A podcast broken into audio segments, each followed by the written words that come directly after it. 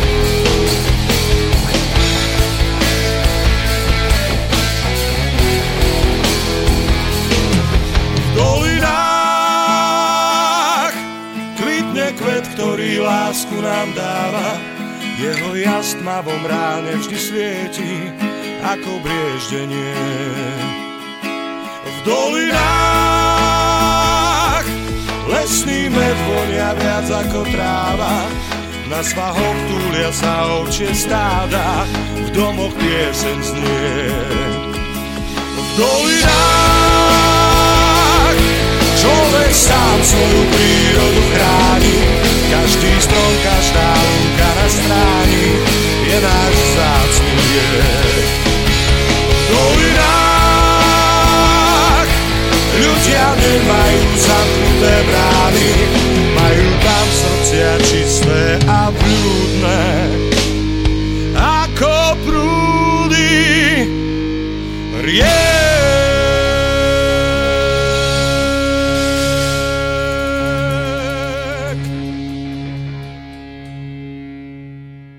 Takže vám želám príjemný septembrový, pravdepodobne útorkový čas, milé poslucháčky a vážení poslucháči Slobodného vysielača Banská Bystrica.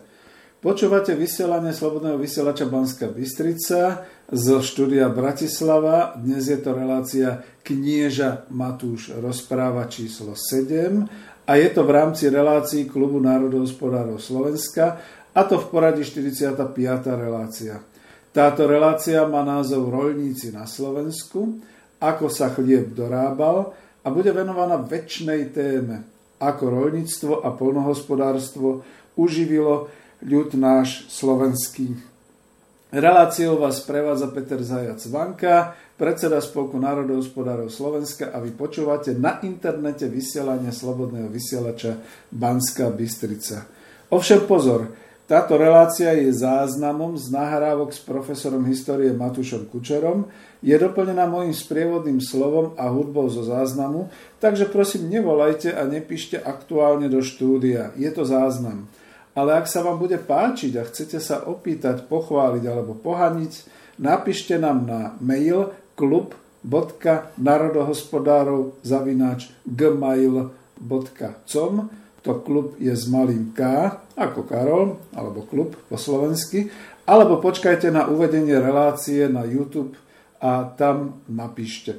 S tým kontaktom k relácii to skúsime aj takto, to už som minule spomínal, že ak pošlete otázku, pozdrav pánu profesorovi a otázky budú smerované na históriu Slovanov, Slovákov a Slovenska, veľmi rád ich pánu profesorovi prečítam a on odpovie.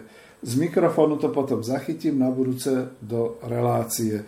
No sám pán profesor vyjadril trošku smútok, že sa mu už nepodarí ísť priamo do štúdia, do živého vysielania, iba že by sme mali také prenosné štúdiu, štúdium a vysielanie na chrbte, že by som to nosil, ale faktom je, že pán profesor je stále životaschopný prednášač a dalo mi to vôbec problémy prerušiť ho alebo prípadne pozastaviť, keď e, mal takú ucelenú prednášku. No ale tu vždy zopakujem zo pár takých tých úvodných slov, takže aj tento raz, ak ste noví, ktorí počúvate v tejto sérii relácií Klubu národospodárov Slovenska, ktoré sme pomenovali názvom Knieža Matúš rozpráva. Som veľmi rád, že sa mi podarilo osloviť dnes už 87-ročného profesora histórie, bývalého ministerstva školstva Slovenskej republiky a veľvyslanca Slovenskej republiky v Chorvátsku, autora stoviek prác z histórie Slovenska, pána Matúša Kučeru a hovoríme o starých dejinách Slovenska, Slovákov a je mi veľkou cťou a skutočne som dosiahol t- taký ten svoj sen, že som mohol uviezť hovorené slovo profesora histórie, slovenského profesora histórie, ktorý aj vo svojom vysokom veku dokáže prednáškou a hlasom v ktorom Spolok národohospodárov Slovenska e, pôsobí e, mať autoritu. A Získavame tak prvotne overené historické údaje o tom, ako si naši predkovia, Sloveni, neskôr pomenovaní ako Slováci, viedli v hospodárskej oblasti pred a počas a po zániku Veľkej Moravie, Veľkomoravskej ríše. Tieto rozhovory som teda nazval príznačný knieža Matúš rozpráva, dalo by sa to dať do úvodzoviek a zdôvodňujem to tým, že pri prvej návšteve u pána profesora som dostal do daru jeho životopisnú knihu knieža Matúš, napísanú publicistom Jánom Čomajom, ktorá bola vydaná vo vydavateľstve Spolku slovenských spisovateľov v roku 2018. Niektorí prívrženci nášho spolku národohospodárov už pravdepodobne nie sú moc spokojní s ďalšími témami, ktoré tu spolu s pánom profesorom rozvíjame, ale pritom patria naozaj do národohospodárstva, pretože sa týkajú e, polných prác, polnohospodárstva, dejiny. Ako sám pán profesor povedal, dejiny musia byť komplexné a dejiny sa píšu pre súčasníkov. A my sme si nejako rýchle, pohodlne zvykli na to, že chlieb náš každodenný si kúpime v ktorúkoľvek nočnú aj dennú hodinu v hypermarketoch, dokonca už ani nevyhľadávame také tie pekárničky, ktorých e, veľký vzrast bol po roku 1990. Všetky zanikli postupne a už ani nepestujeme alebo nemáme po uliciach také tie voňavé prevádzkárne, e, pekárničky, tak ako to majú len v susednej Viedni, toť, Anker a podobne, kde sa priamo z pece vyťahujú bochníky a voňajú na celú ulicu. A keďže by sme si ešte vedeli predstaviť, ako sa taký chlieb dorába, pestuje od roli, naše deti to už nevedia. Čo to dá za námahu e, zariť do pôdy e, rýl, motiku, pluch a začať obrábať zem. No ale tým bol predsa Slovak živý, takže poďme sa dozvedieť, ako sa to všetko dialo.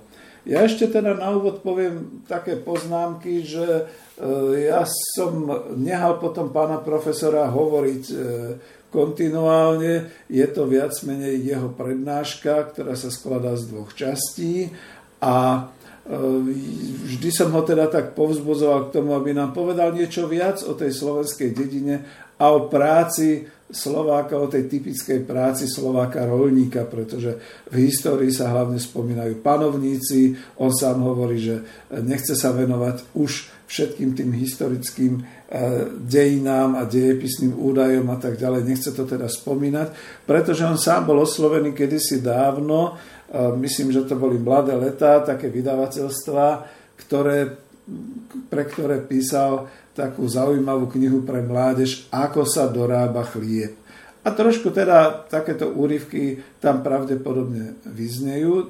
A ešte čo bude zaujímavé, keďže ako historik prestupoval rôzne disciplíny vedy, tak sa venoval povedzme aj bádaniu na poli ekonomickom. To znamená, ako sa vlastne merala taká tá pôda, taký ten pôdny štvorcový meter, alebo teda taký ten úsek, výsek, ktorý bol vyčlenený pre obrábanie pôdy. A mne tu nedá spomenúť hneď na začiatku teraz, ako sa trápi naše ministerstvo polnohospodárstva Slovenskej republiky, pani Matečná, všetci v tom Slovenskom pozemkovom fonde nad tým, že slovenská dedičná pôda je veľmi, veľmi rozdrobená a že ťažko ju dať dohromady, pretože je rozparcelovaná. A teraz chce vláda vynakladať vyše mili- miliardy milión nie, určite je to vyše miliardy eur na to, aby postupne scelovala tieto pozemky, aby vyrovnávala majetkovo, aby jednoducho robila všetko preto, aby sa na týchto pôdach, častokrát ležiacich úhrnom, častokrát neobrábaných, alebo na areáloch, ktoré sa nedajú nejakým spôsobom hospodársky využiť, pretože sú rozbité, rozparcelované, aby sa to dalo do poriadku a aby bolo možné na nich hospodáriť.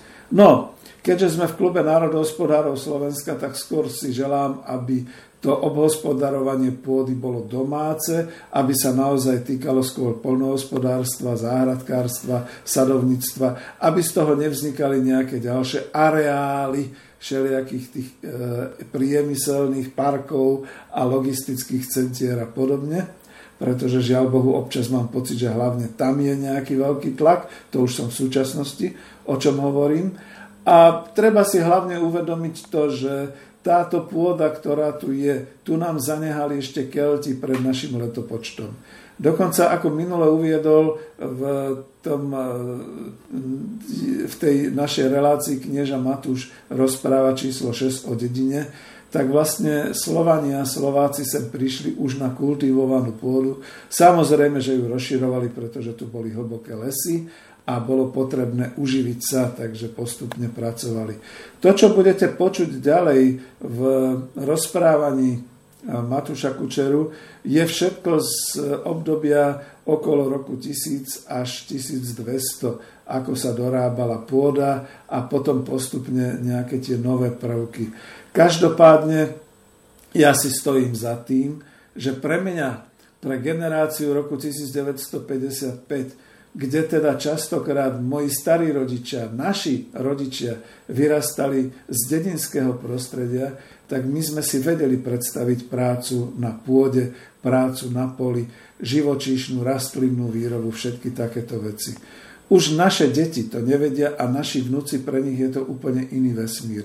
To je to tragické. Práve preto potrebujeme poznať dejiny, potrebujeme počúvať, odkiaľ to zišlo a kam sa potom vlastne dá vrátiť. Viem, že mám trošku dlhší úvod, potom už nebudem mať čas asi príliš hovoriť, ale ešte tu chcem teda doplniť presne tú moju skúsenosť, že ja som ešte mal to šťastie, že som ako dieťa a mladý chalan mohol tráviť svoje prázdniny a svoj čas e, tam, kde bola dedina a kde bola pôda a kde sa obrábala pôda. Či to už bolo u babky, či to bolo už u príbuzných v Liptovskom Mikuláši, či to bolo dolu na juhu, tuto okolo Senca a na Žitnom ostrove. Zo všetkých týchto typov som si zapamätal to jedno krásne a jediné. Ak výjdete zo svojho paneláku, ak výjdete z mesta, z betonového a ocelového prostredia a dojdete niekam na Slovensku mimo zrazu sa stretnete s pôdou. Pod nohami máte pôdu. Netvrdím, že priamo ornicu. Ale pokiaľ máte dobré náčinie a pokiaľ máte chuť a pokiaľ naozaj nie sú až také horúčavy 35 stupňové a vysušujúce slnko, ako bolo už v lete v tomto roku, v tej chvíli kdekoľvek ste, kdekoľvek vám to umožnia, urobte si takú tú záhradku. Obrábajte pôdu. Skúste naozaj zariť do pôdy, skúste ju začať otáčať. Skúste na tejto zemi hrablami ju trošku rozdrobiť, skúste ju poliať, skúste zasadiť nejaké tie semiačka. Nebudete tomu veriť, milé naše deti, milí naši vnúci. Ale to je ten zázrak prírody, ktorý sa deje.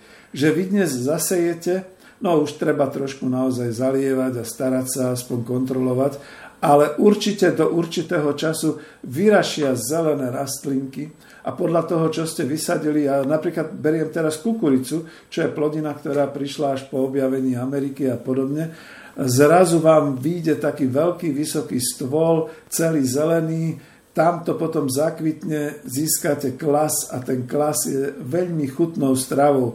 Je to povedzme kukurica. A to je to dôležité, čo dokážete. V inom prípade, len niekde okolo svojho domu alebo niekde, kde ste, nemusí to byť priamo ornica.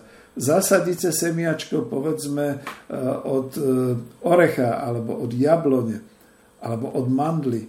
Po rokoch vy si to ani neuvedomujete, ako ten čas letí. Budete mať pred sebou strom. Ten strom vám bude dávať poprvé zeleň, bude sa vám dobre dýchať, pretože premieňa kysličník CO2 teda.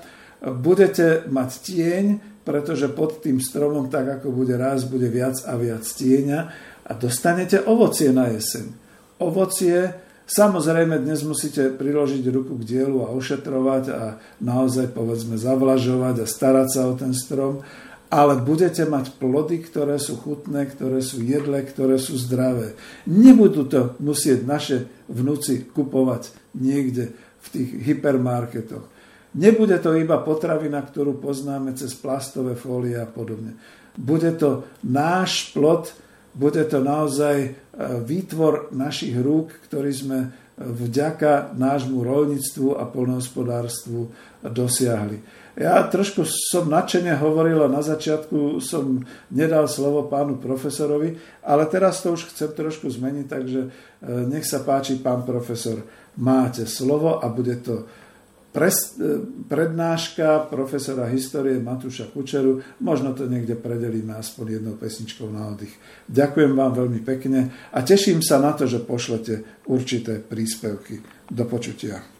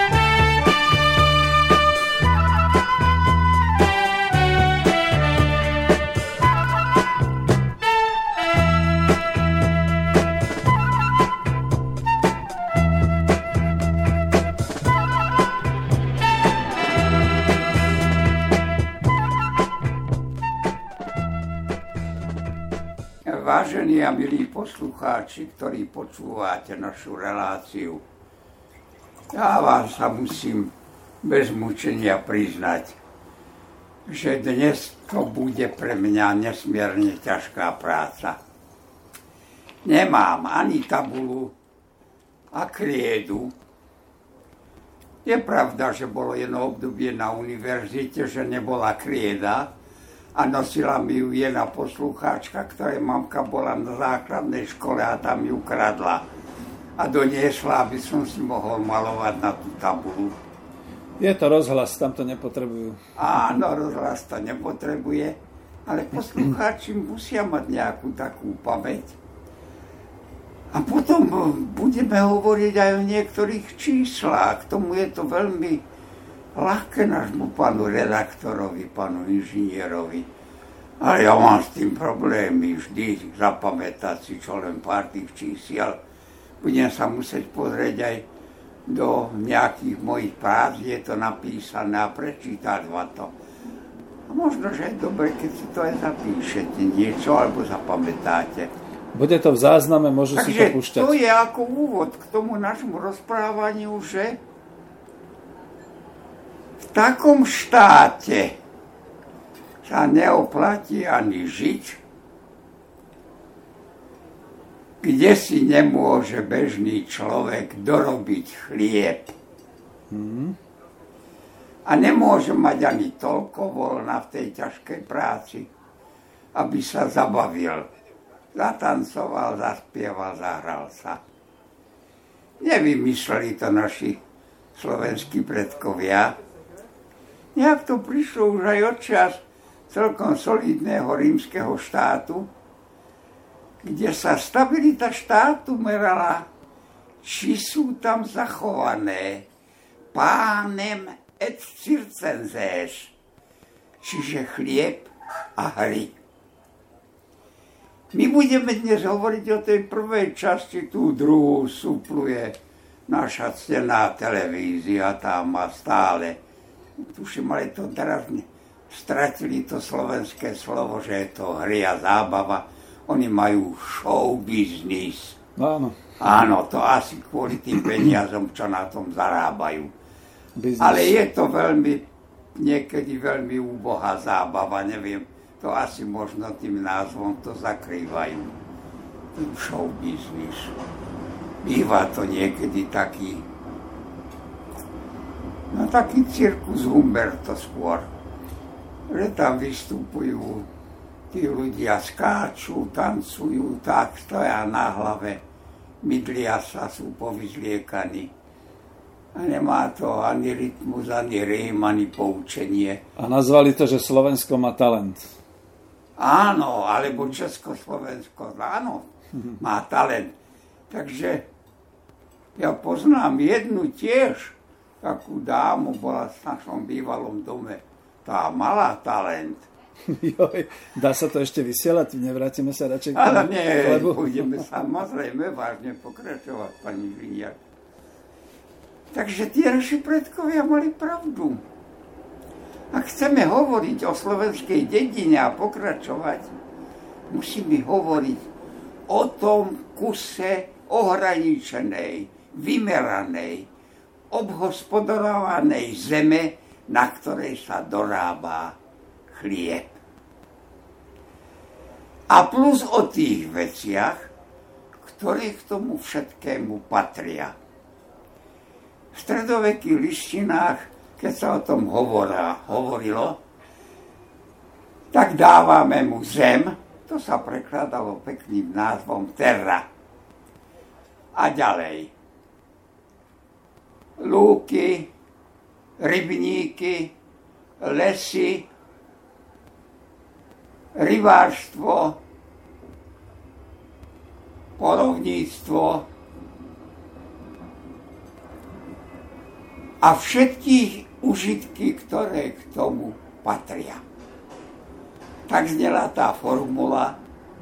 Prvýkrát som ju, tuším, najlepšie videl vypísanú v, v konfirmácii majetkov Hronsko-Sveto-Benedickej lištiny, ktorá sa datuje do roku 1079, čiže ešte do prvého 10. storočia.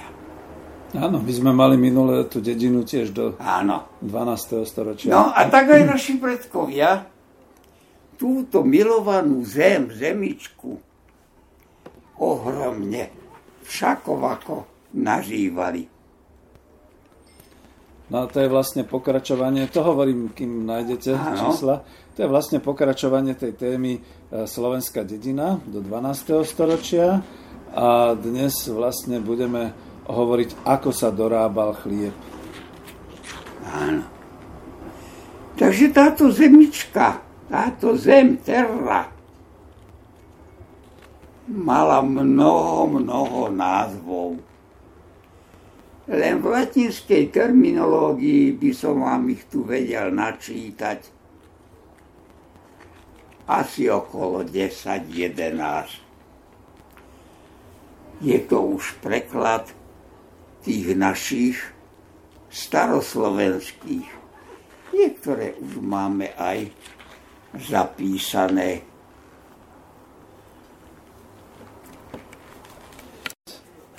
Môžeme? Áno táto zem mala aj svoju výmeru. Túto výmeru starí Slováci nazývali poplúžie. Takže to arátrum, ktoré latina používala, bol doslovný preklad slova poplúžie. Poplúžie. Hm, zaujímavé. Bola to výmera, ktorou sa, ktorá sa dala obhospodáriť jedným pluhom. Aha. Priatelia, ja som sa natrápil, aby som vypočítal, koľko asi toto poplužie meria. Musím vám povedať, že ináč ho popísali starí kronikári počnúc Lužický sobov Helmut alebo inde u Čechov.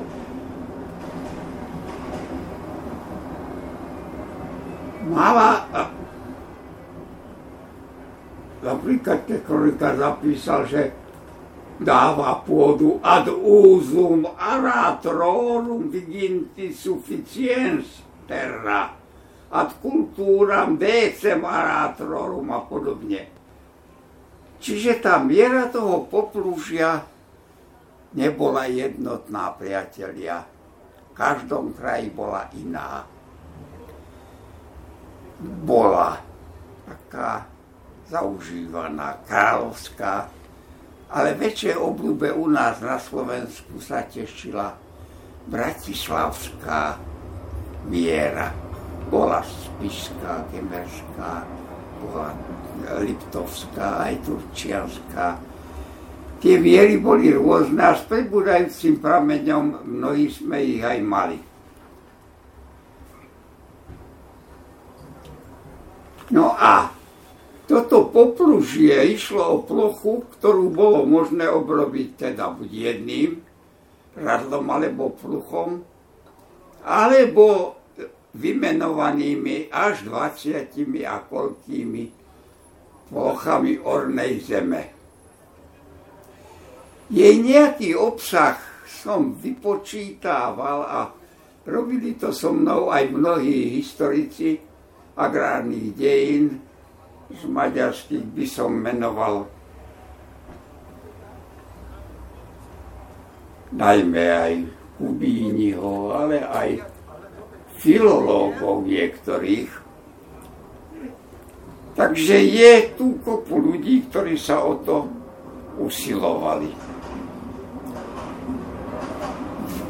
Základnou mierou pre toto poplúžie, koľko mala ona siah. Siaha. Áno, jednotka plochy. To bola základná miera, a potom sa meralo, koľko siah vošlo do jutra a koľko jutier vchádzalo do poplúžia.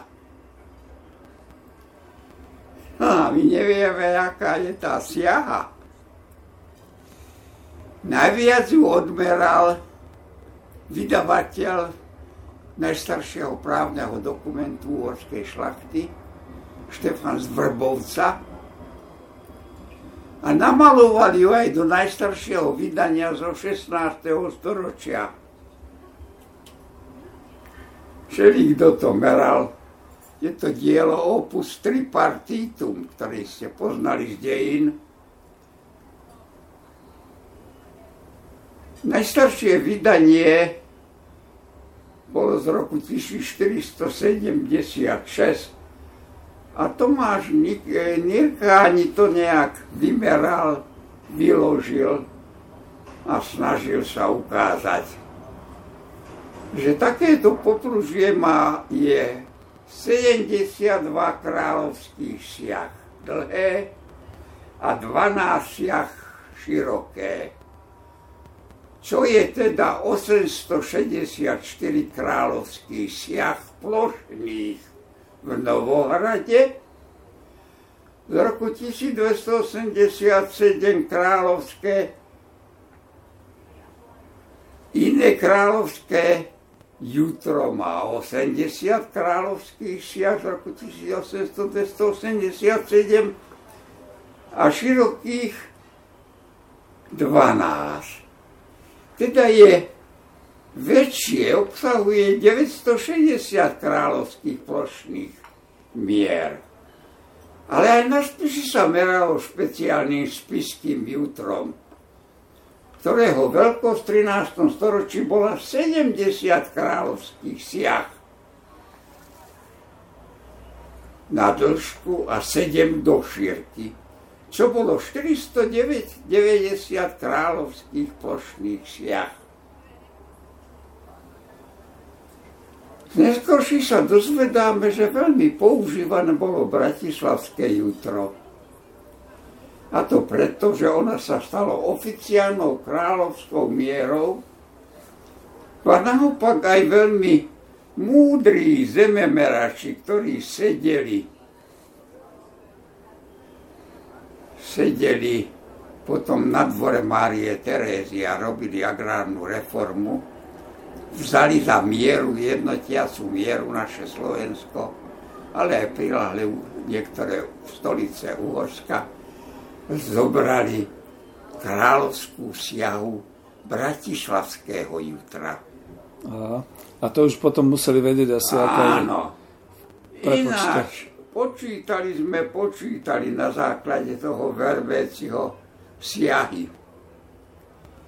Že takáto kráľovská siaha mala 9,339,136 metrov štvorcových.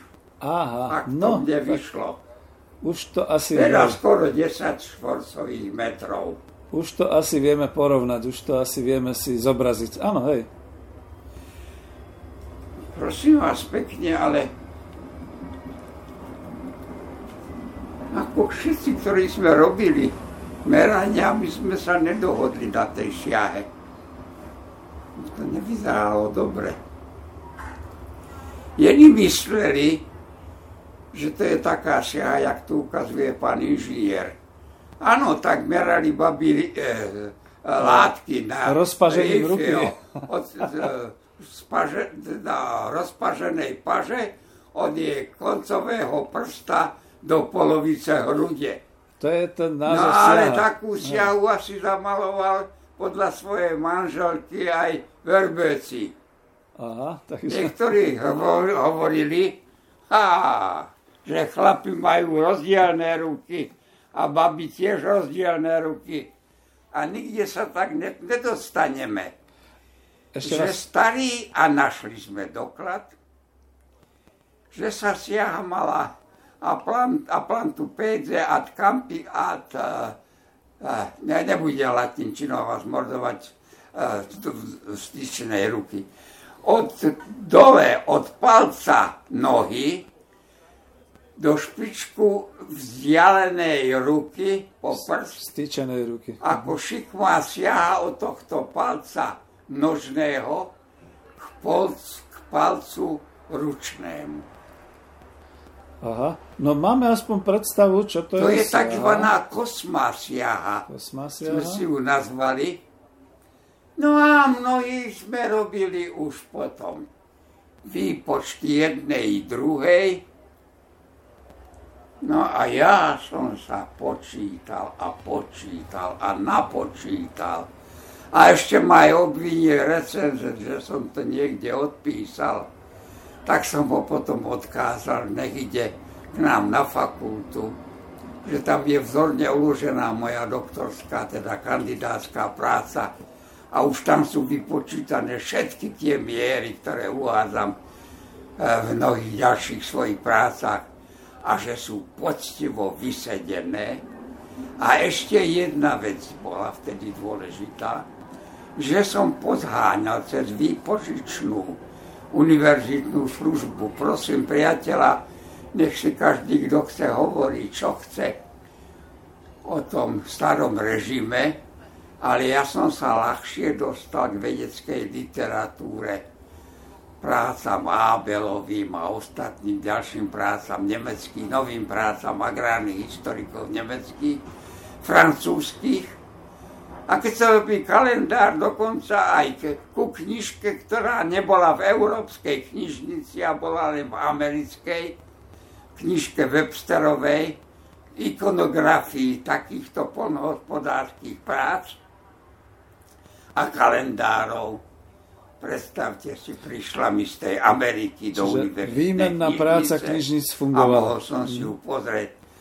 A pozeral som, zrovnával som tie moje výpočty s týmito európskymi a vizuálne zrovnával až s kresbami stredovekými, ktoré zozbieral pán profesor Webster asi dostal dobré štipendium, hmm. lebo z tej knižky som videl, že prezral dobre aj všetky rukopisné talianské archívy, aj španielské.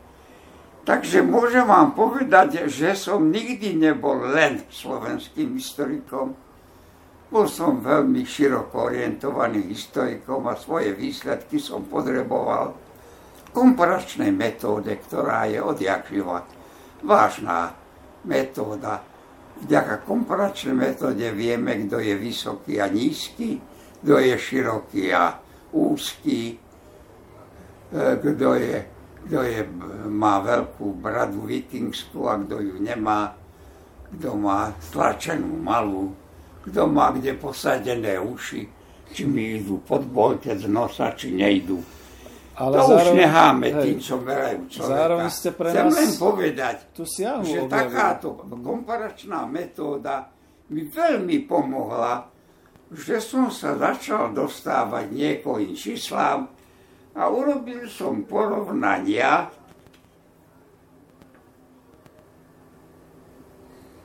No a tak mi to vyšlo, že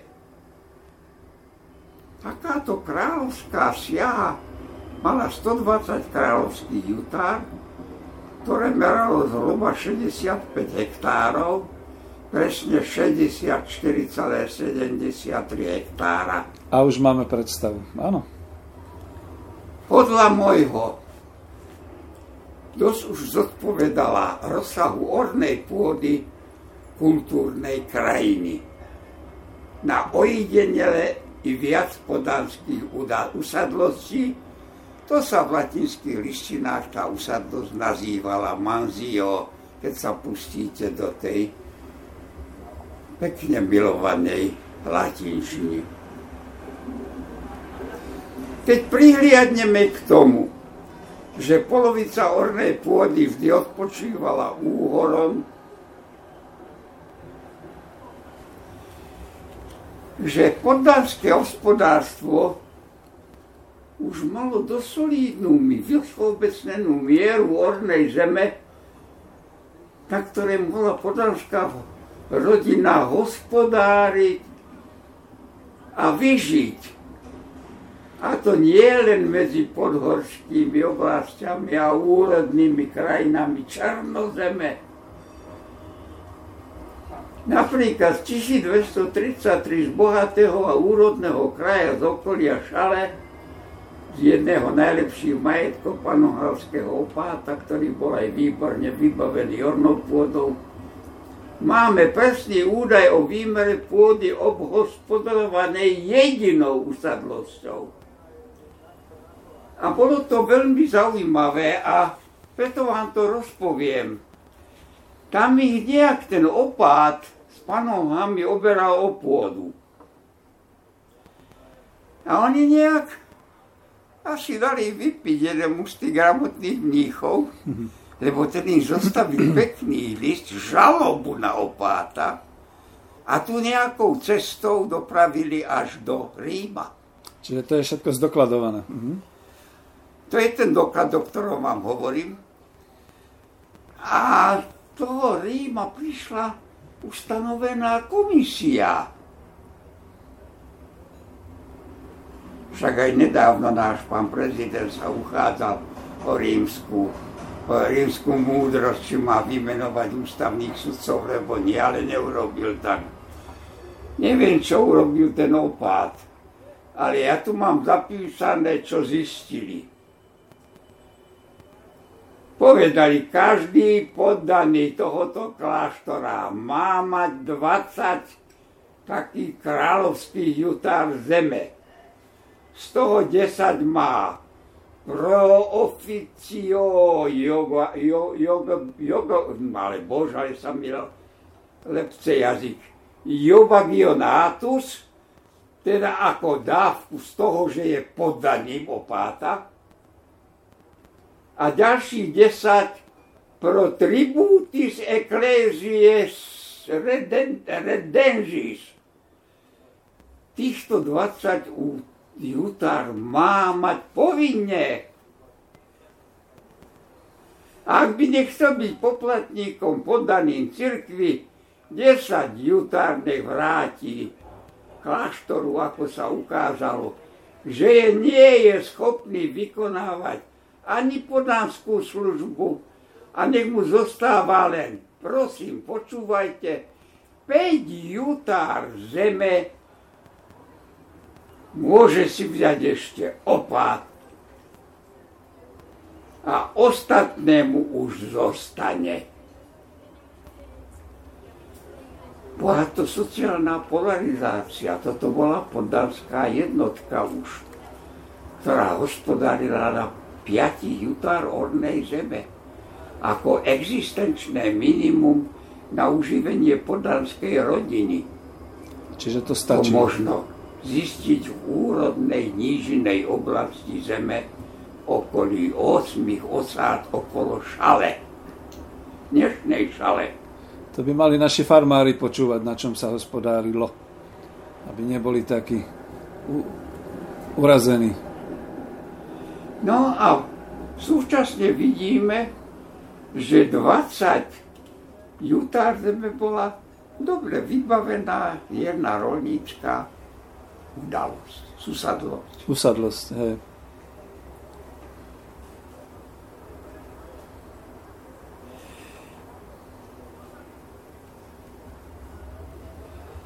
No ináč táto pôda a tieto výpočty, prosím, sedím tu prítomnosti národohospodára.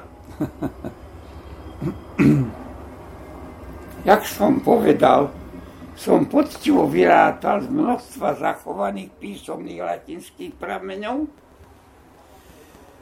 ale tieto pramene mi nehali strašne veľkú voľnosť, priatelia. Lebo všade povedali, no je to k dvom pluhom, tak ako to videla komisia zostavená zo starcov, latiční to boli Vídy Idónei, vierohodní muži. Bol tam zástupca kráľovskej kúrie, alebo cirkevný hodnostár kapituly alebo biskupstva. A tí vám zapísali pekne do listiny, no že keď môže povedať tak od oka, jak sa na to dívame, tak to môžu byť dve poplušia.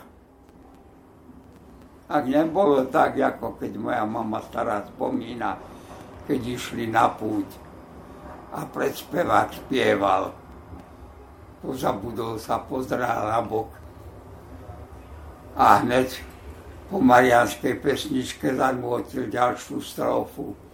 Fí, boha, ale môdorav! A všetky baby zaspievali, fí, boha, ale mu odoral. Aj ten už toho pútnického cest, pútnickej cesty tiež okom odhadoval, jaká je tá výmera, či je to správne merané, orané. Boli na to miery. Bola tá siaha nepraktická. Z nej sa vyrobila palica, z nej sa vyrobil povraz, Aha. unikulus. Tak toto je.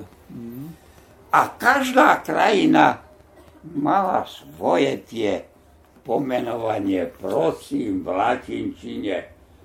Bola aj rif, kubitus, bola urna, do toho poplužia. Tak pán... Bola virga, to znamená virga. parica, Áno. prúd. Hej. Pán profesor, ale to je to, že nebola Bol Ván Lehen, ktorý prenikal sem z, ba- z Bavorska a tak ďalej a tak ďalej Priatelia, nebudem vás ja tým unavovať. Ale to je dôležité, lebo Ale je vidno, toto že... bola nesmierne ne. vážna vec. Už máme predstavu o tom, na akých plochách a na akom Áno, to robili. sa polnohospodárstvo No a k tomu prišli potom títo ctihodní muži, ktorí oddelili chotár jednej dediny od druhej. Vymedzili ho. Aha, tak toto vznikalo. Z toho tá hrobla zime alebo kamen zasadený bola medza. Z toho to prevzali aj do maďarského jazyka. Tamto každá vymedzená zem, územie a pre nich najväčšia bola župa, bola mede, medza, vymedzená zem. Dodneska to používajú. Používalo. Takže tieto miery som získaval aj tam, kde boli vymerané na siahy, na rýf, na funikulus, na palicu, na povraz a podobne. Tá komisia, keď už prišlo de, detailnejšie delenie. No ináč, táto orná zem bola dar Boží.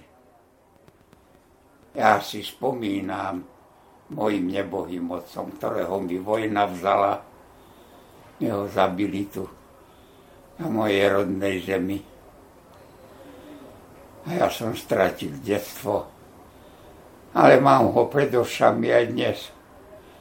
Nevyšli sme nikdy, či pohora, či pokosy, či niečo urobiť, aby sme na okraj zeme neklakli a aspoň sa neprežehnali táto úcta k zemi zostávala u Slovákov dlho, dlho ako veľká tradícia vážnosti tej zeme. Lebo bolo druhé úslovie, zem bez ľudských rúk nie je k ničomu. Nemá zmysla. A to aj boli tí, ktorí videli na vykoristovanie pánov a nevideli a múdrych pánov, ktorí vedeli, že to, čo sedliak poddaný dorobí na tej zemi, že potom všetko sa odvedie každému, čo mu patrí. A vy si dobre spomínate, že už začia Svetopluka, keď stvorili sa komitáty a hradské obvody. Župan, správca tohto komitátu, delil všetky dôchodky veci na tri časti. Jedna patrila panovníkovi, druhú dostával poddaný, tretia išla církvi ako desiatok, desiatý snop, a z tohoto desiatku deviatok išiel dotyčného zemepána, zemepánovi, ak už bol ustanovený feudalizmus a poddaný sedel na konkrétnej zemi, ktorej vlastníkom bol zemepán. Hmm. Čiže bol poriadok v tom, kto má čo odvádzať a kto čo odvádza. A na tomto dedina ako spoločenstvo, ako komunitás žila od jednej úrohy k druhej. Každý rok sa dohodli, ktorá čiastka chotára sa rozorie.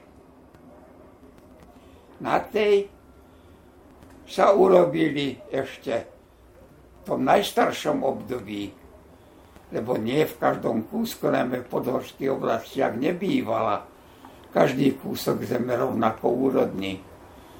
Urobili sa podiely alebo lôsy. Pozrite sa, priatelia, do vašich chotárnych názvov, že tam máte niekde aj podiely, aj lôsy. Udržalo sa, zachovalo sa, že zem sa, ktorá sa išla pohrať, podelila sa na toľko čiastočiek, koľko bolo obrábateľov tej zeme.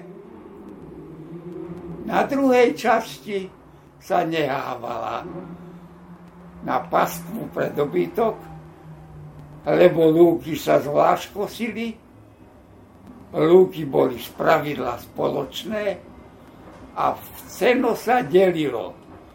Jako chlapec som aj nevedel, ako podelíme to seno lebo ja som ešte kosil, keď bolo 12 koscov a boli sme 12. podielník na veľkých horských lúkach, ktoré sa ešte spoločne ako pradávno kosilo.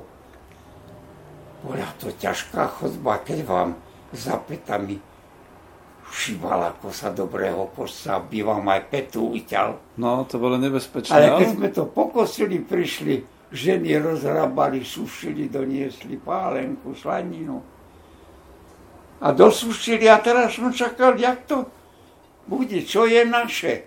Mm. A veľmi šikovne vybrali sa zvláštne ženy, veľmi také rovnaké, spravodlivé. Každá nabrala náruč a nosili na toľko kôpok, koľko bolo účastníkov. V našom prípade to bolo 10 či 11, neviem. Bola to taká nejaká okrúhla číslica kôpok. A vždycky išla okolo riadkov tým, do tých kolies nahrabané seno a vždy nabrala rovnakú nádrž a rovnakú kôpku položila na jednu kôpok a obehala všetky kôpky. A boli spravodlivé tie ženy, lebo nevedeli, ktorá padne jej. Hmm. Lebo potom nastalo, no poďte gazdovia, vyberte si každý svoju môžete ju zbierať aj so zažmorenými očami. Všetky boli rovnaké a spravodlivé. Takže dedinské spoločenstvo ako komunitás nepodceňujte. My, ktorí sme vyrastali na tých horských dedinách, tam ešte bolo aj spoločné upravovanie ciest, ktorými sa chodilo na pozemky, to boli spoločné dedinské práce. Niekde bol aj spoločný les ako urbár a tak ďalej a tak ďalej. Čiže, keď to poviem celkom polopatisticky, dedina zachránila Slovákov pri živote, zachránila ich slovenské ja, slovenský jazyk, slovenskú kultúru, slovenské zmýšľanie, slovenské dedinské poriadky a nepísané zákony. Presne tak, ako Pireneje s dedinami zachránili tiež doteraz jestvujúcich backov. Hmm. Lenže my sme boli, menej sme strieľali, alebo sme aj strieľali, ale sme boli života schopnejší. Udržali sme tento zákon toho nášho spoločenstva a doviedli sme to k organizovanej dedine, k organizovanému štátu, k organizovanej spoločnosti.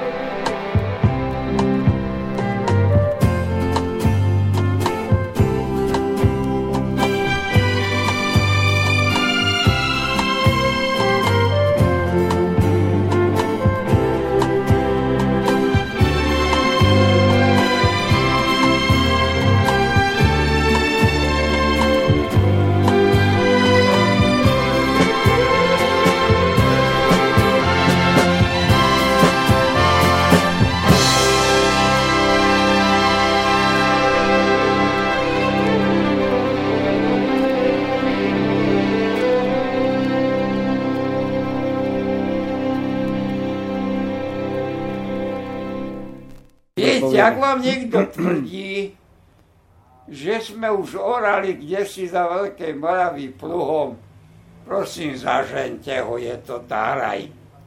Ja keď som začal sledovať tú veľkú diskusiu, kde a odkedy sa používa pluh, a keď som si aj objednal ten časopis, ktorý špeciálne k pluhu vychádza, kde si v Holandsku, a prečítal som tie hádky a ten maglajs, jakom bolo v nejakých jazykoch, tak som si uvedomil, že doteraz nikto nevie, kde sa, kde vznikol pluh a kde sa prvý raz začal používať v porímskom rozsypanom období.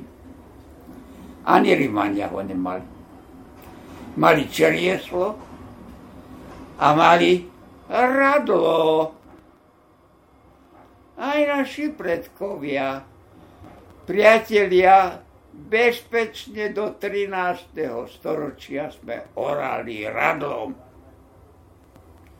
Je to zvláštny nástroj, na to brvno, na ten riadel.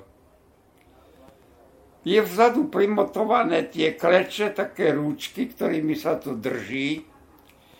V strede je prišrobované čerieslo, názov je starý. To používali už rybania. Má výhodu, že tú dolnú zem prekrojí. Potom pred ním je položená radlica, ležmo položená, a na ňu našrobovaná odkladová doska, ktorá tú odklejenú brázdu prevráti a urobí ten zázrak v zemi, že pôdu okysličí, ju prehradí, okysličí a tú odpočinutú dostane navrh a do tej sa seje. Ale toto môže urobiť len pluch aj taký veľký, čo používajú farmári 12 rodlic, 12 kusov rodlice behá po záhone. A tu sa asi robí chyba, že ľudia nerozoznajú, keď nie sú odborníci, to pôvodné radlo od pluhu. Presne tu je, tak. Tu je problém. Radlo nemá. Má len drevenú radlicu Tú drevenú radlicu naši predkovia už v 10. 12. storočí sa naučili odkúva ob, o, okuť. Aha, áno. Kovové okutie bolo symetrické, rovnaké na dve strany. Predstavte si, za špicateľa sa tá hriadel a tam sa okulo to radlo a navlieklo sa. To už robili kováči, čiže to bolo... To už robili kováči, to bola odborná robota, hneď vám k tomu poviem aj story. No a potom už k tomu boli vpredu prepojené pluhové kolečká, kde sme vyvážali aj do Rakúska podľa Heimburského colného Aha. štatútu, či no, tuším Heimburského, sa vozili od nás kolečka, ono bolo treba našich lesov vytresávať tie bahra, aby tie kolečká boli dobré a pevné. Čiže už vtedy sme mali vysoko vyvinuté mali inovatívne export, jak žije. No a, a toto radlo malo vpredu záprach. Bolo to oje, a do záprahu na oje a popruhmi na tie kolečká, ktoré mali Jalanový, teda trojuholníkový vývod, zapli sa alebo po boko pred kolečka, e, na boku tých kolečiek e, boli tam miesta na opätie. A takéto zariadenie ťahal pár volov, ktorí boli zapriahnutí buď cez prsia remeňami, ale tam bola málo využitá tá ťažná sila, tak už naši predkovia vyjazli jarmo. A už aj Maďari sa to naučili jarom veda pre, preložiť a vedeli, čo to je. kone to ťažko obliekali, nakoniec potom vymýšľali chomút, ale na rolu, keď koníky bránili, lebo tí neorali. Prezrel som stovky vyobrazení zo 14. storočia, koníky bránili pôdu. Až bolo tam vysiaté zrno, nastúpili koníky, a 12 rebrov, alebo aj väčšia brána. Tie čísla sú trochu biblické, tí majstri boli strašne zbožní a poverčiví. Zatepla nabili klíny do drevených brvien, pospájali uh, bránu. Tie zuby brány máme doložené, uzraté práve, že aby to lajci a tu už ťahal koník a ten bol zapriahnutý cez prsia. Mm-hmm. Čiže bráni... Alebo mladý dobytok. Hej, čiže bránili, to znamená, že naozaj to zasiaté Áno, sa bránilo. Mm-hmm. Čo bola nevýhoda radla? Radlo nerobilo bránu a neprevracalo pôdu. Mm-hmm. Preto radlom sa muselo orať dvakrát, raz rovno a druhýkrát naprieč cez ten istý záhon. Preto aj podia, ktoré sa predobrábali radlom, mali štvorcový pôdorys, nemali také záhony, ako dnes vidíme. Preto si aj nemyslíte, že takáto chotárna štruktúra bola v 10. 12. storočí. Tá sa formovala v 13. storočí. Keď sme z tohoto radla prešli na pluch. Ja som radlo videl vyobrazené v múzeách a všelikde, ale keď som bol na vedeckej stáži v Macedónii na univerzite, Zatúral som sa do kováčkej dielne, kde pracovala taká malá faktúra okolo 12-15 kováčov vyrábali všeličo.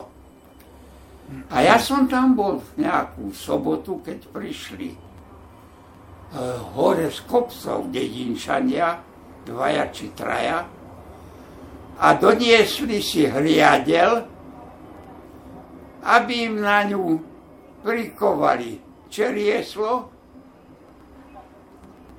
urobili šroby na držadlá a okovali radlicu.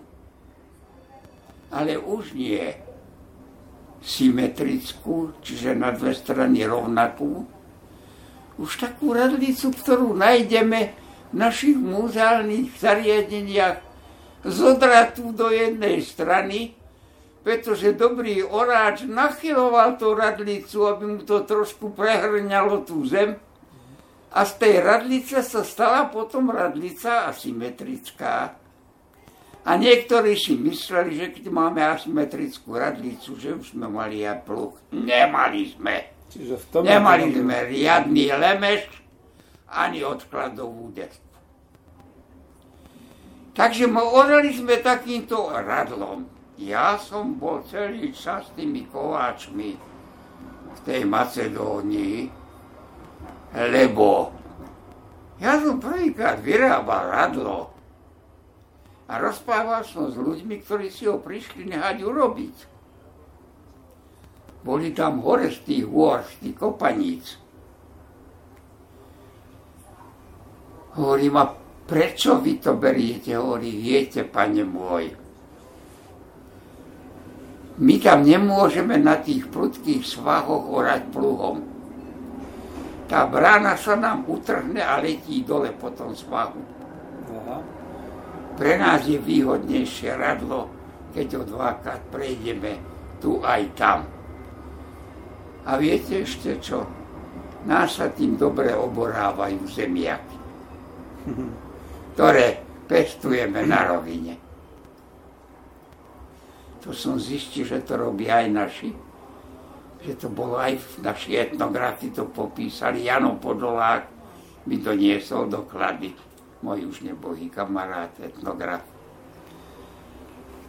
No a ja som teda skúsil sa chytiť toho radla, ale boli sme tam, to bolo na venom obvode mesta, tak tam sme nemali kde orať. Ale potom som sa zaujímal, ako dopadla tá, ten experiment, ktorý urobili v pôdohospodárskom ústave v Prahe. Priznali sa bez mučenia, že nikto z ústavu nedokázal udržať to radlo a riadne s ním orať. Nebolo takého chlapa v ústave, ktorý by tým radlom mohol, zdatne a pokojne orať. Takže sa hambili všetci a radšej išli na pivo. Čiže to bolo tak fyzicky namáhavé. Takže bolo to namáhavá orba. Preto máme v tých súpisoch podaných aj skupinu ratajov. Ja som tomu nerozumel, prečo ratajov oráči. Bola skupina, ktorá ovládala tento kumšt. Držali si už pravidla, povedzme, kláštor alebo veľký zemepán na niektorej zemi, ktorú chcel mať dobre obrobenú. S matičkou zemou bolo treba vedieť narábať. No a tak teda, keď sme to pohrali, zasievalo sa ručne. Videl som na všetkých vyobrazeniach 13. 14. storočia, kedy má sedliak pripásanú plachtu pred sebou, v nej nasypané obilie a natiahnutou hrstou, skúsenou rukou medzi prstami, zase je obilie aby nebolo veľmi husté, aby ho nebolo málo a bola úroda. Pretože priatelia, sialo sa len jarné obilie, jarný jačmen, era jarná pšenica. A viete, aký bol rozdiel medzi jarinou a oziminou? No moji poslucháči samozrejme nevedeli. Ani my nevieme, počúvame. No lebo jarina vyšla len jeden klas. Ozimy na 3 aj 4. Tam, ako my ekonómovia hovoríme, efektivita bola výsostná. Konečne sa jedlo na, ľudstvo najedlo. Nezomieralo od hladu, keď bol zlý rok, lebo väčšie nebezpečenstvo hrozilo medzi 10. a 11. storočím zo záplav, ako teraz zo sucha obdobie menilo sa za oceánske klíma, boli mokré roky, mierne prechodné zimy, veľká teplotná pôda aj v, ma, vo výškach nad 400 až 800 metrov, čiže sialo sa a kolalo sa až pod naše hory, lebo pôdna teplota bola rovnaká ako v Požitaví lebo tam vždycky napadol sneh. A keď pán Tarábek, toto ja som všetko vyčítal od našich zemepisov, pána profesora Lukníša, pána profesora Hrašku, môjho mladého kolegu Tarábka, iné. Ta robil výskum tých pôdnych teploty a sme boli prekvapení. Tá pôda teplota zachránila o zeminy viac, ako dole na, na, na, na, na tu na Žitavskej, na Žitavskej alebo e, na Žitnom ostrove, lebo jak nebolo tam snehu a prišli holomrazy, Ozimina dostala viac zabrať, ako by boli jelene spášli, čo sa vyrojili z hôr a, za, a, a, a z hájičkov. Takže mnoho tých faktorov vstupovalo do toho chodu. Po zasiatí sa to zabránilo. Posadili sa prútiky a zahájilo sa. Hájiť.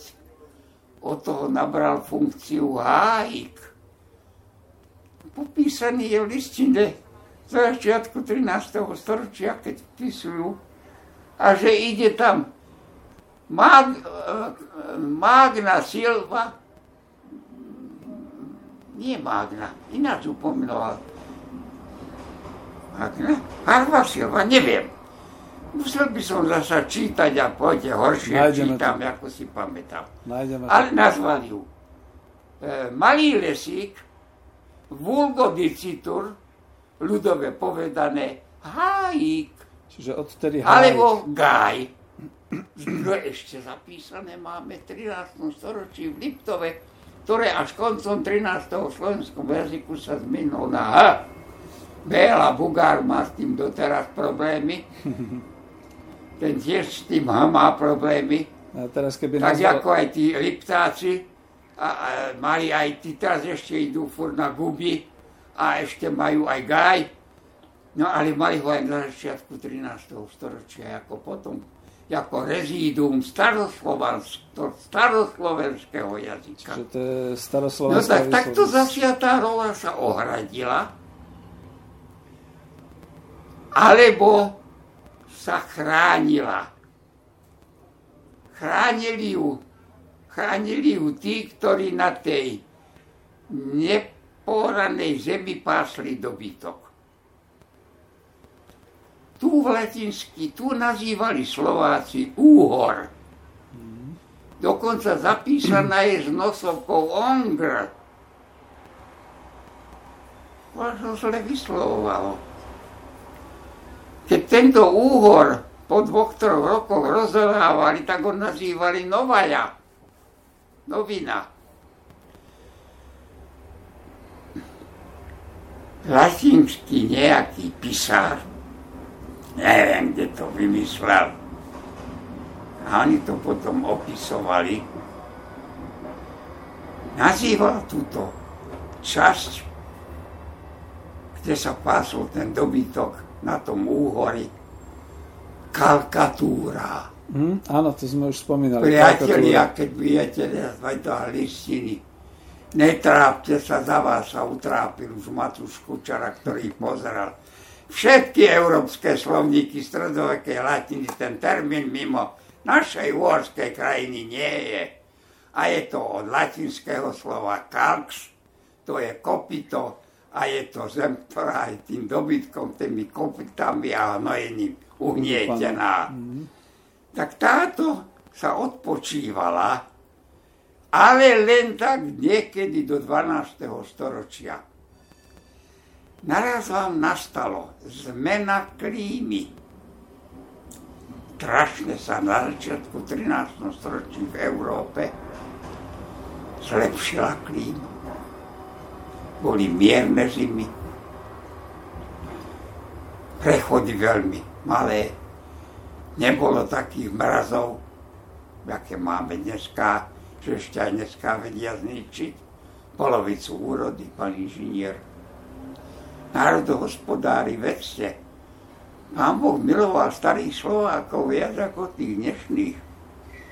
No, my vieme z tých chroník, keď čítam, čítam, jediné záplavy, povodeň. Žiadne holomrazy, mierne prikryvky, mierne zimy.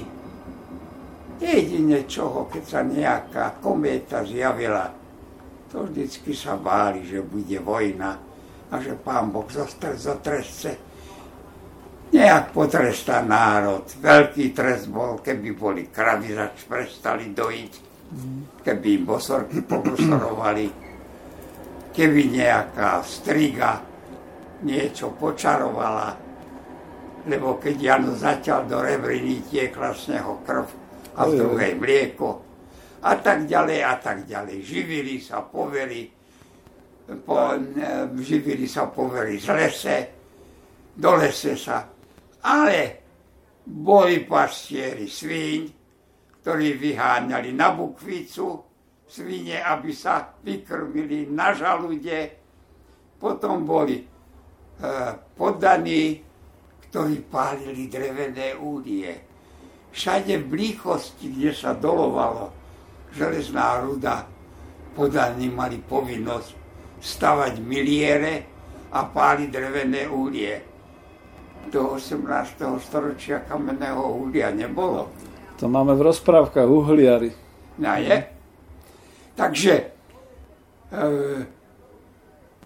okolo tej zeme muselo byť ešte aj kopu ľudí, ktorí ju chránili. Išli robiť do lesa, išli dolovať rudu, železo, išli páliť vápno tu na západný karpeto. Všade v tomu vedeli postaviť slovenskú pec, aj železiarskú, aj vápennú pec. Potom rozvážali produkty, odviedli jednu tretinu zeme pánovi, lebo kráľovi, lebo štátu. Ostatné jednu tretinu si mohli vziať aj predať. A to, bol ich, to bola ich poživen. Tam sme začínali cítiť potrebu trhového hospodárstva. Stále menej a menej sa na trhu v Bratislave obchodovalo hrivnami. To bola vážená miera pondus Železo. sekaného striebra. Striebro dokonca. Áno. Až potom hovorí sa kráľ, kráľovna, že za kráľovnou Gizelou, manželkou Štefanov, vraj prišli Židia, že oni by vedeli raziť mince. A kráľovna im odpovedala, ak bude do striebra, budeme raziť aj mince. A tak Štefan svoju jednu z prvých mincí vyrazil na Bratislavskom hrade. Bohužiaľ máme len jednu. A tá sa našla v Švédsku, nejaký obchodník ju tam zavliekol. Je jasná, Štefanská. To je zahraničný obchod. všetko má. Celý život je na dôkazy na ňu, lebo ju našiel kolega, nebo i kolega Hlinka, pustil z múzea. A potom sa razili bežné mince, potom sa prevzali vzory aj byzantské. Razil sa od Ondreja II. aj dvojkríž, ako symbolika Slovenska, lebo zachránilo Štefanovi kráľovstvo. Všetko to potom, ale život sa točil okolo obilia. No a tu chcem dokončiť... Alebo... Národ hm? sa išiel pomodliť deň predtým, jak vytiahli ženci s kosami upravenými na posenie obilia. Prišli ženy z viazačky už hotovými ražnými povrieslami. Posec kosil, odberačka odberala a viazala hned buď bolo, keď bolo suché, viazala hneď do snopov, keď bolo veľa trávy, muselo sa trochu posušiť. Keď boli uh, uh, naviazané snopy, 15 takýchto snopov vyšlo do kríža. Kríž viem položiť, musí sa zohnúť prvý klásky sa zdvihnú a preložia, aby nedosiahli hneď tí sprostí hraboši a nezožrali ich skôr, než my odvezieme uh, úrodu z pola. Hmm. A potom kladieme prvý doprava a ideme kolom dokola a vrchmi na vrch zahneme. Tak sa robili Takýto snopy. kríž sa nastavajú na prístupnej časti role, aby sa dalo k ním prísť vozom. Potom sa príde s vozom, jeden s výkladami dáva hore tomu, čo je vo voze, ten nakladie veľkú fúru, ktorá sa dovezie domov. Buď sú priestory 100 dôl, kde sa ukladá, buď sa hneď má veľkú holohumnicu, kde sa môže uložiť, buď sa ukladá do stohu hneď pri humne, kde sa bude mlátiť, lebo potom nastúpi mlátenie obilia mláti sa ručne cepami. Ja ich mám tu, aha, keby ste boli u mňa moje pracovní, videli by ste ich, dali mi ich nejakým narodeninám, nejaký etnografii z môjho múzea národného, keď som robil riaditeľa, generálneho riaditeľa Slovenského národného múzea, že aby som mal na svojich poddaných Cepy. Takže mám riadne cepe zaviazaný riadným cepcom a tak ďalej, koženým a tak ďalej. Ľudia to dnes poznajú len z tej pesničky Išiel Macek do Mavacek. Áno, išiel do Mavacek, e, mi mláciť, ale malo to tiež takú svoju zábavu. Ináč sa mátilo vo dvojke, ináč trojke, ináč vo štvorke. Keď ste išli okolo chalupy, videli ste, koľko je mácov, či je ta ta ta ta ta ta ta ta ti je ta ta ta ta ta ta ta ta ta ta Čiže rytmus mlátenia. A vždycky ste videli, jak sa mláti. Potom sa to vyvlátené zobralo na veľkú ručnú riečicu. Tam má praslovanský názov rešeto že to používame na niektoré ženy, to už neviem, tí chlapi sú hnusáci. Že to je trošku nadávka, babska, to rešeto. Ale je to starý slovanský názov, je to, uh, je to riečica s okami, na tej sa to preoseje, tie zhrabky a polovice klasov sa ešte vyzmolia, do, doriešia. Zmes sa pohrňa, my už v tom čase, keď ja som bol chlapec, sme mali aj tzv. rajtar, čiže fukač. To sa tam nasýpalo, točili sme to, nesmeli sme to veľmi rýchlo točiť. To prefúkalo obilie a čisté sa sypalo už dole do vriec. To už potom sa zanieslo len do komory, kde bol veľký drevený štrich podelený na diely a tam sa to nasýpalo bolo to pekné miesto, ja som sa rád tom rukami hrával, ale nesmel som, lebo moja mama si tam schovávala vajíčka. Hmm. Že tam sa jej najlepšie udržia až do Vianoc a že budú jak čerstvé. A to už bola múka, alebo to už, už e, Nie, len celé zema. vajíčka, nie, nie, lebo ešte sme nemali elektrínu, ani chladničky, ani nič. Takže tak, buď sa do uh, vápeného skla do pohára nie, nie, dávali, mm-hmm. ale moja mama hovorí, že lepšie je, keď si ich dá do toho obilia na tej mlatevni, kde je na vzduchu, nezamrznú a že sú ako čerstvé. Čiže ukladalo sa to do zrna. Zrno, mm-hmm, do tak. toho zrna, mm-hmm. ktoré tam už bolo nasypané. No a potom bolo jak uchrániť to obilie od matičky zemi. Už od praveku, ale aj Veľkej Moravy. Zemnice, zásobnice obilia. Na príhodnom mieste si stará Slovač vyhlbila veľkú okurlicovú, trochu hruškovú jamu. Z vrchu úzká, že chlap prešiel na spodu šielka baňatá, vypálila sa slamou, aby ste lechy stúhli. Vrch sa naložil brvnami a zakryl hlinou. Takže keď sa prikryla malými dviercami a slamou, naplnená obilím, nikto, kto nevedel, kde sú tieto jamy, nemohol ich ani vykrádnuť. A keď prišiel nepriateľ a spálil dediny a chalupy, otvorili sa zásobnice Vysušili sa v takých veľkých pekáčoch na slnku a hneď sa naraž, na žarnovoch pomleli a piekli sa pagáč. A tam Národ už, nevymeral. A tam už to... Takto prišli sme k tomu chlebíku požehnanému.